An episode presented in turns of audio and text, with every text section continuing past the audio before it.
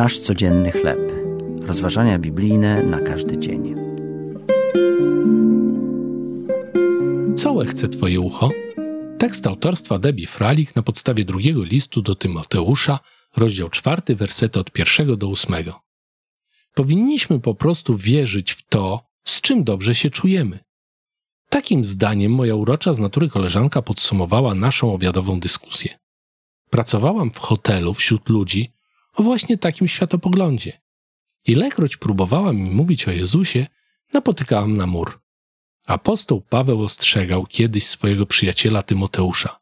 Przyjdzie czas, że zdrowej nauki nie ścierpią, ale według swoich upodobań nazbierają sobie nauczycieli żądni tego, co ucho łechce i odwrócą ucho od prawdy. Uszy mojej koleżanki były żądne tylko tego, z czym czuła się dobrze. Nadejdzie jednak taki dzień, kiedy każde ucho usłyszy i uzna prawdę, że Jezus będzie sądził żywych i umarłych. On jest królem i sędzią, tylko on decyduje, co jest dobre i złe.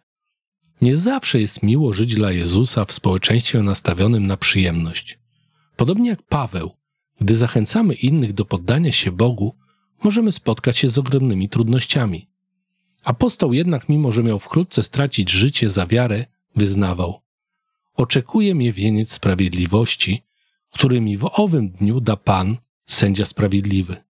Jezus jest sędzią. Ale pamiętajmy, że posiada jednocześnie serce Zbawiciela.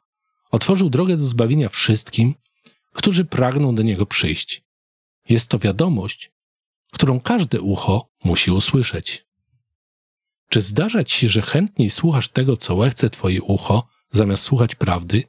Czy Boże Słowo, włącznie z fragmentami, które są mniej przyjemne, koi Twoją duszę? Jezu, dziękuję Ci, że jesteś sędzią i królem nad całą ziemią. Uwielbiam Cię, że jesteś również Zbawicielem i że obiecałeś mi koronę sprawiedliwości w niebie. To były rozważania biblijne na każdy dzień.